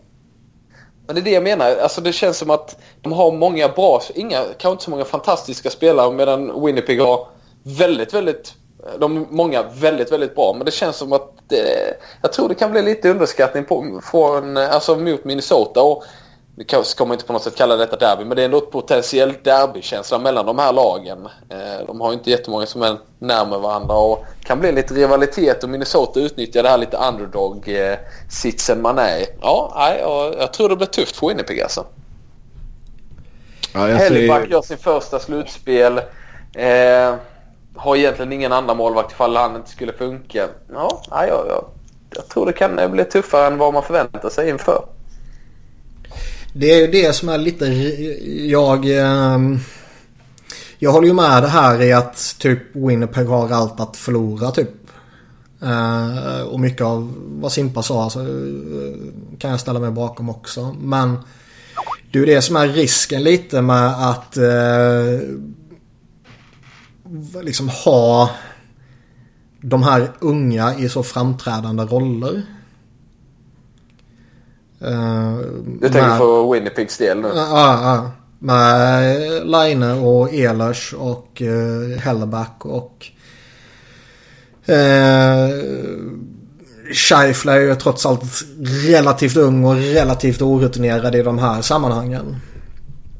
Eh, och det blir ju... Det gör ju att man liksom kan måla upp ett scenario som du målar upp. På, som ändå känns väldigt eh, rimligt. Ja, alltså... De har ju mycket rutin också, Winnipeg. Alltså, så det är, jag vet inte om det är just den delen som jag... Alltså, att de är oprövade i slutspel. Jag vet inte riktigt om det är det man oroar sig mest för. För du har ändå Bufflin och du har Wheeler, du har Stastny, du har Little. Du har väldigt många äldre bra spelare också. Men jag vet inte riktigt. Det, det bara känns som att förväntningarna kanske lite sprungit ifrån Winnipeg här. Eh, jag gillar dem väldigt mycket och jag tror mycket på dem. Men, men just Minnesota, hade det varit mot något annat lag så hade jag nog inte känt så här. Men Minnesota känns som att de är, de är bättre än vi tror liksom. Det här innebär ju att vi kommer ju se Winnipeg vinna med 4-0. Ja. Säkert. och, det, och jag, Winnipeg är ett väldigt roligt lag. Så att ja, alla, eller de flesta hoppas väl att de tar sig vidare. För att det, det känns väldigt spännande och faktiskt som en, en riktig contender. Ja, och man har ju bara gått och väntat på att de ska göra det här. Ja, och jag tror det Hockeynews tippade om som Stanley Cup-seger 2019 för något så här framtidsnummer för något år sedan. Vad det nu säger. Men just man har haft ögon på dem rätt länge. Men med det här första hindret, jag tror... I och med att alla förväntar sig att de ska gå vidare så blir det en extra press. Och, mm, ja, jag vet inte riktigt om jag... Eh, jag, jag tippar nu fortfarande att Winnipeg går vidare Typ 4-3 matcher. Men jag tror ändå att det, det, det blir tuffare än vad vi förväntar oss. Jag tror Wildcats retar på bra. Jag tror dock att den kommer få enorma problem i att Ryan Suder är borta. Och så ska man peta upp Jonas Brodin till att ta den där rollen och sen ska någon annan petas upp ett snäpp också. Så här, det, det liksom ger ringar på vattnet som gör att man i slutändan inte kan eh, ta sig vidare tror jag. Just, just för att Ryan Suder är den liksom... Det, det, det är få backar som har de senaste åren varit så extremt betydelsefulla för sitt lag som Ryan Suder har varit. Det är Nej, exakt. Ma det är max en handfull. Alltså de minuterna han käkar verkligen. Alltså nu blir det väl Brodin och Dumba i första paret liksom. Ja, jippi. Och så ska de, då får ju de lira 30 minuter var. Man sprider väl ut det i större eh, omfattning nu känns det som. Men det där, det där, är, ju, det där är ju riktigt jobbigt för Wild. Och det är väl det som gör att jag i slutändan inte tror på dem. Däremot så tror jag definitivt att de kan ställa till med problem. För det kan man göra i en handfull matcher. Ja visst, alltså jag tror att matcherna i sig kan vara tajta. Men jag säger 4-1 till Jets. Ja, jag säger 4-3 men till, eh, till Jets där. Men eh, jag tror Minnesota kan vara, om man ska välja ut en skräll, skrällvarning i första rundan så sätter jag den på Minnesota. Ja, det skulle väl vara om Devin Dubnyk står på huvudet typ. Eh, men jag, jag, ja, jag, jag säger ju Jets ju men jag tror nog det kan kräva 6-7 matcher. Mm. Um, skulle, skulle de haft en fast ja. Ryan Suder så skulle det definitivt kunna vara skrällvarning här. Ja, då är det som att... mycket större chans. Vad sa du? Då har det gett dem en mycket, mycket större chans. Jo, jo. Men nu känns det ändå som att i slutändan så är Winnipeg lite bättre och även om det kommer... Alltså, Game 7 så kan det ju gå hur fan som helst. Men jag tror ändå de har ett litet övertag. Så sex eller sju matcher tror jag. Ja. Ha, sist ut då Anaheim mot San Jose. Uh, Anaheim lyckades ju som sagt knipa andra platsen i Pacific efter att man slog Arizona i sista matchen medan Sharks torskade med 6-3 mot Minnesota. Så hemmafördel till Anaheim. Det trodde man väl inte. Sharks har ändå suttit på den platsen ganska länge. Men fallerar lite på slutet. Eh, vi kan ju säga att Ducks gick 8-1-1 de senaste 10, tog fem raka. Och Sharks gick 5-4-1. Men vi har väl väntat lite på det här Anaheims genombrott liksom när alla är friska och eh, att kommer ihåg jag var med nu tidigare under våren. Det kändes som, ja inför trade deadline, det var bara men sälj inte av. Det känns ändå som ett lag som, som har potential att vara riktigt farliga om man väl tar sig till slutspel. Och nu har man toppat formen också. Ja. Men där ska, man, där ska man ändå vara glad över att Getzlaff och Rakell har hittat bra kemi. För Corey Perry är ju verkligen på dekis. Absolut. Eh, men det tror jag också man har räknat med. Eller alltså med tanke på hur det har sett ut de senaste åren så tror jag liksom att det är inte han man vänder sig till. Kan han vara en komplementspelare som gör kanske presterar som en riktigt bra komplementspelare då tror jag man, eh, man kan gå riktigt långt. Men det, nej, jag, jag ser fördelar i den här matchserien. Men det är lite för att nu är de kanske vad man förväntar sig att de skulle vara ungefär hela säsongen. Eh, och det är ett, ett riktigt bra lag. Eh, som kan gå upp mot de flesta i ligan. Det känns ju också som att Corey Perry är en sån där spelare som Även om han kommer från en halvdan uh, med hans mått mätt grundserie. Han har ändå gjort nästan 50 poäng. Det är ändå okej okay för att göra en dålig säsong. Så uh, känns ju han som en spelare som hastigt och lustigt skulle kunna tända till ett slutspel. Eller få ett hjärnsläpp och bli avstängd. Jo, jo. Mm. Eh, man, man, är väl lite eh, det, tidigare gick det ju lite snack om att Joe Thornton var rätt... Eh, att det liksom mycket tydde på att han skulle vara good to go god tid. Eller kanske inte god tid men lagom till slutspelet. Eh, nu ska han väl vara tveksam till i alla fall första matchen. Eh, Eh, och att tappa Thornton är ju rätt jobbigt för dem. Ja. Eh, även om de skulle få tillbaka honom till match 1 eller 2 eh, eller 3 något sånt här så han är väl inte i sin bästa form direkt. Och det, det är ju som sagt ett stort tapp för dem. För de är ju inte riktigt eh, där de har varit. Det räcker att gå tillbaka något enstaka år så har de ju ändå tappat känns det som. Mm. Trots att de ändå de gör alltså 100 poäng och topp 3 i Pacific. Det är ju en rätt bra säsong trots allt. Men Brent Burns har inte varit lika överjävlig som han har varit tidigare. Sen har nog den där sjuka inledningen han gjorde har nog gjort att... Eh, alltså sjuka dåliga.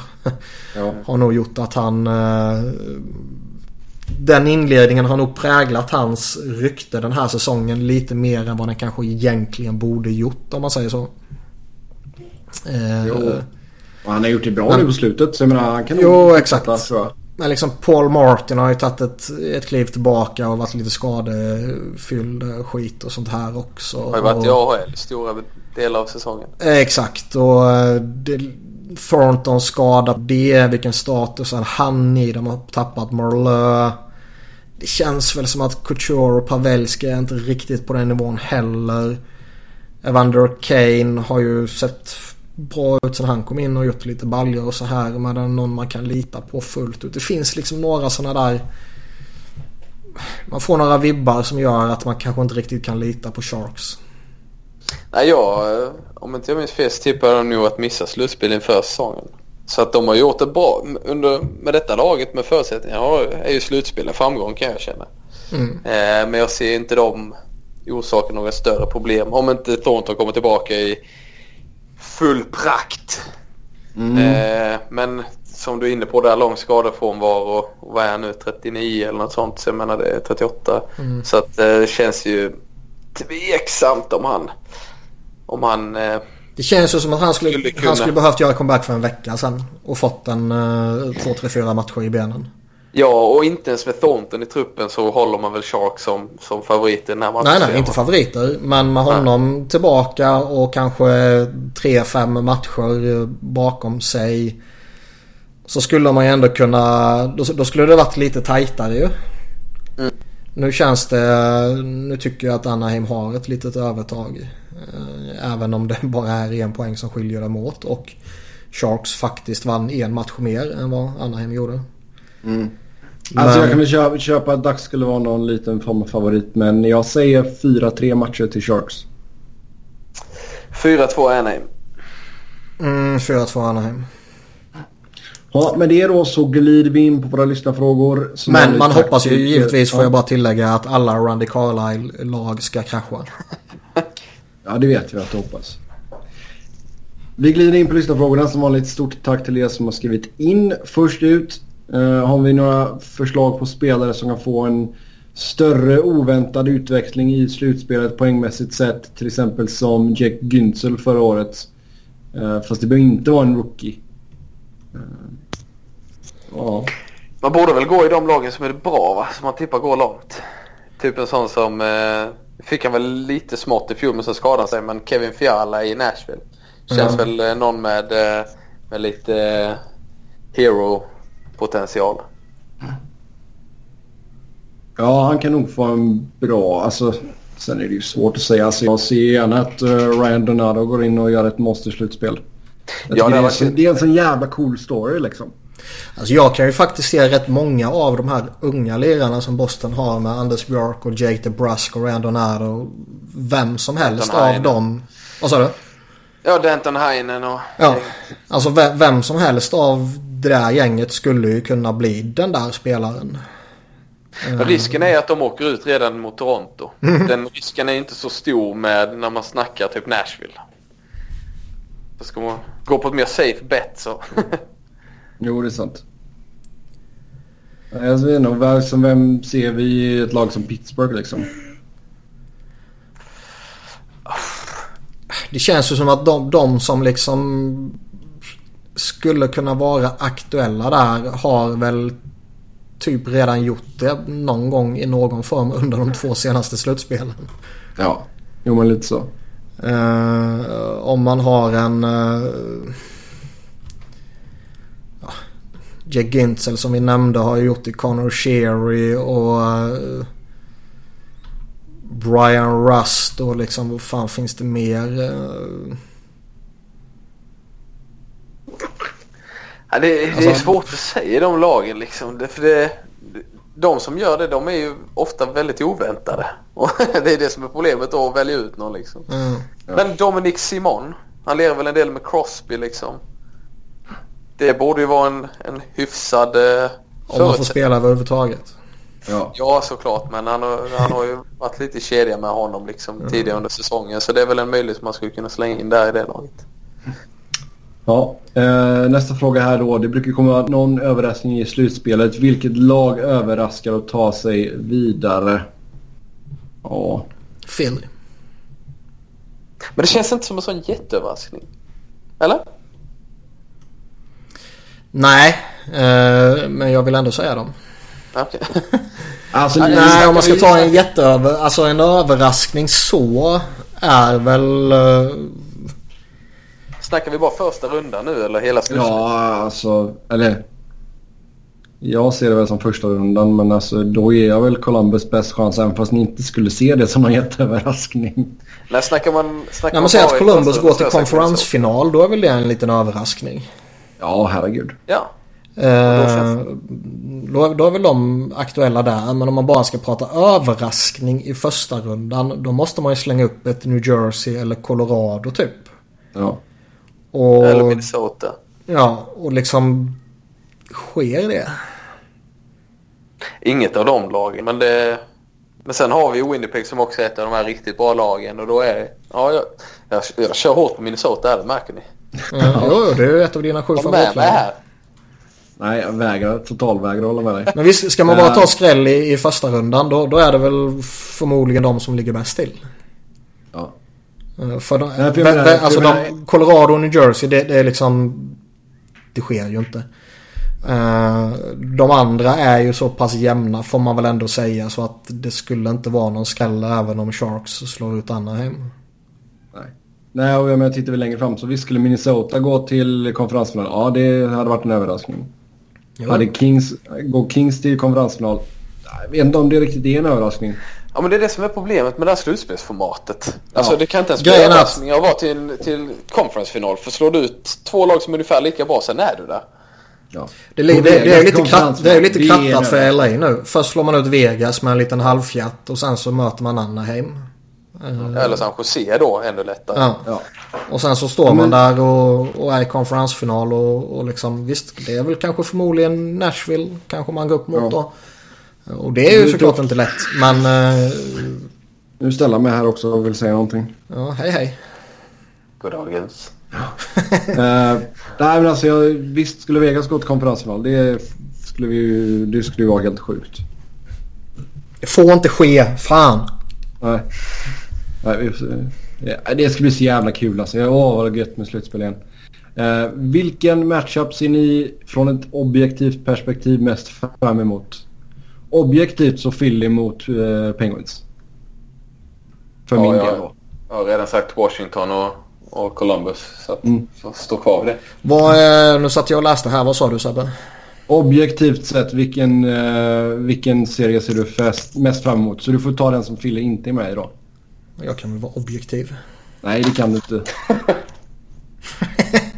Eh, Jag kan vara objektiv så länge Carlisle förlorar. ja, exakt. Ja. Bo- Alltså Boston-Toronto ligger bra till också. Om, om jag, alltså jag, jag skulle ju sagt Pittsburgh, Philadelphia och jag, För det tror jag väl att den skulle kunna... Som sagt om den flippar, vilket jag känner att den kan göra, då kommer den ju förmodligen bli hur jävla rolig som helst. Men eh, får man inte säga den så är det ju Boston-Toronto. Ja. Yes. Ehm, bryter Capitals sitt slutspelsspöke nu när de går lite mer under radarn eller blir det samma visa i år igen? Som sagt, jag tror man kan ta sig förbi Columbus men sen blir det nog respass. Inte om man får flyers. Det är en helt annan sak. Men de, de får inte flyers, det blir de mot Jo. Penguins och så det tack och hej. Ehm, Så får vi det här eviga köttet också. Crosby mot Ovechkin, blä blä blä. Mm, jippi. Men... Eh, alltså tar de sig förbi första rundan här så är det ju en axelryckning. Det är ju liksom ingen statement på något sätt. Eh, Nej men det är det som är grejen. De måste ju alltså... För att det ska vara... alltså ska de skaka av sig det där Så så måste de ju... ska de Typ, gå till final. ja. Absolut. Så nej, det blir nog samma visa år igen. Ehm, faktiskt. Är det någon som säger emot mig? Nej, mer än att då, om de åker ut, oavsett var de åker ut, så kommer de bara, eh, okej. ja, lite så. Då säger jag it's always next year. Eh, ta ut eran drömstart sexa all time. Inte bästa utan favoritspelare. Och den som skrev in säger att det är hans femma plus målvakt är Flower, Gonchar, Lidas, Gavorik, McKinnon och Kowalczyk. Eh, for, eh, hur är det med forwards? Tre forwards eller måste det vara en right wing, center, left wing? Nej, tre forwards bara. Du får formera dem hur du vill. Ja, Eh, kör fyra ja, forwards och en back. Nej. Ja, men ska, ska, ska jag gå ut med mina forwards Ja. först? Ja, jag börjar. Sikora. Oh! Oh, oväntat. Jonathan Chichu. Okej, ja. Eh, jag upptäckte honom lite innan han slog igenom så det är lite sådär, bara yes. Mm. Eh, och eh, sista, mm, om jag måste välja. Nej, du får nöja dig med två forwards om du vill. Nej men jag har, Du kan ta tre backar. jag har två på sista platsen där. Som eh, förstår, det, det är mellan Ben och Zach Parisi. Okej. Men vi säger Parisi. Ja. Nej, just det. Eh, Okej. Ja. Vad sa du? Ben eller? Ja vi kör Ben. Nej, ja, ja, ja. Kör Ben. Det blir bra. Ska du ha Jordy Ben på backsidan eller? Nej, Nej, där är det svåra. Vad har man för favoriter där? Alltså jag är ju benägen att säga Doughty. Men det ja, men för helvete. Nej, det får man inte säga. Fan vad fint. Simpa, du är alltid ja. välkommen. Jo, men det är alltid kul när, när man kan reta de som älskar Karlsson. Ja. Nej, men... Um, oj, nu flyger det grejer i golvet här. Ja, men sen som... Uh, Tjena. Gillar du pizza Peter Sikora? Storflinar här nu också. uh, nej, men jag, ska jag säga mina forwards då har jag Foppa är nummer ett. Sen Gretzky. Och sen får jag nog säga Kåpit där. Mina var ju mycket roligare. Ja, Sebbe var sjukt tråkiga. Går att debattera. Eh, målvakt så har jag Mike Richter. Målvakt är ju, och det finns inga alternativ, Andy Moog. Andy Moog. Ja. Eh, backar däremot. Eh, Rob Blake och Paul Coffey. Eller Al McInnes i och för sig. Han var jävligt ball. Han sköt hårt. Mm. Uh, nej, Paul Coffey. Ja för, ja, för min del. Forwards och backar är ju självklara för min del. Det är ju... Nej det är de fast inte. Det är, ja, forwards är ju självklara. Det är ju Leclerc, Lindros, Gagner. Leclerc, Lindros och Renberg. Gagner. Renberg. Nej för fan. Backbesättningen så är Eric Desjardins i tokgiven. Sen är det ju faktiskt mer öppet mellan Kimmo Timonen och Chris Pronger. Än vad jag eh, tänkte på till att börja med. Eh, sjukt svårt att välja. Men eftersom Pronger är hatad av så många så måste jag ju visa honom lite kärlek så jag väljer honom. Okej. Okay.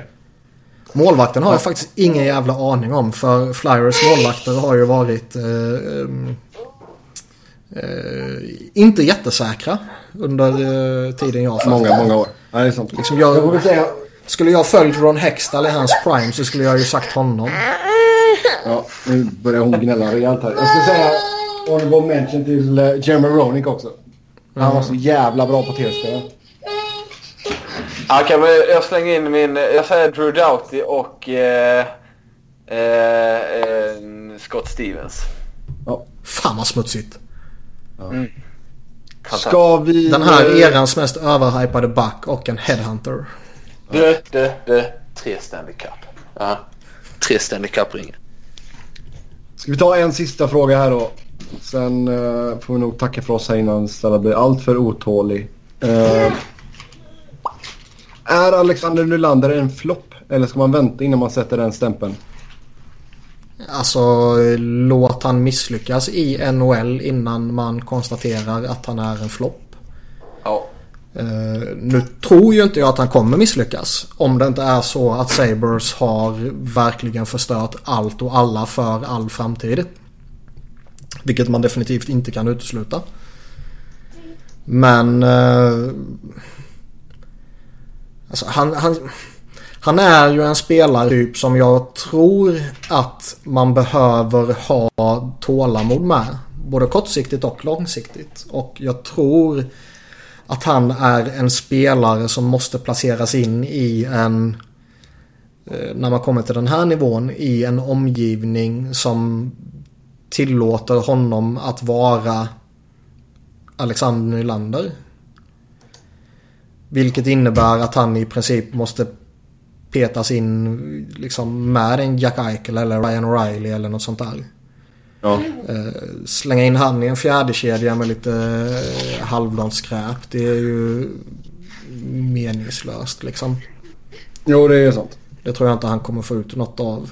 Uh, utan jag tror att man, man måste slänga in honom jämte bra spelare, ha tålamod med honom, låt honom vara sig själv. Försök inte som många sådana här lag gör att Liksom som Philadelphia som det gick rykten om att de skulle försöka göra Shane Gustis Bear till någon annan spelare typ än vad han är när han trasar sönder hela jävla ligan som det han är. Eh, på samma sätt ska man ju låta Alexander Nylander vara och finjustera lite det som han är jätteduktig på. Istället för att försöka hålla tillbaka det han är duktig på nu och göra honom till en checker liksom. Mm. Men som sagt, ge, ge, honom, ge honom tid att misslyckas i NHL innan man målar upp honom som en flopp. Anser jag. Yes. Ja, jag är redo att hålla med det där. Eller om han nu inte givetvis misslyckas med att nå NHL. jo. Ja, med det så tar vi och säger tack och hej för den här gången. Som vanligt kan ni köta Twitter med oss via Twitter. Mig heter ni på att Niklas på att Niklas Wiberg, Niklas med C och enkel V. Simon, tack för att du ville vara med oss. Simon hittar ni på simpa understreck Stromberg. Stella, ska du säga bye bye? Hon vinkar gör hon istället. Ja, jag vinkar också. Ja, tack och hej. Tills nästa gång. Ha det gött. Tack, tack.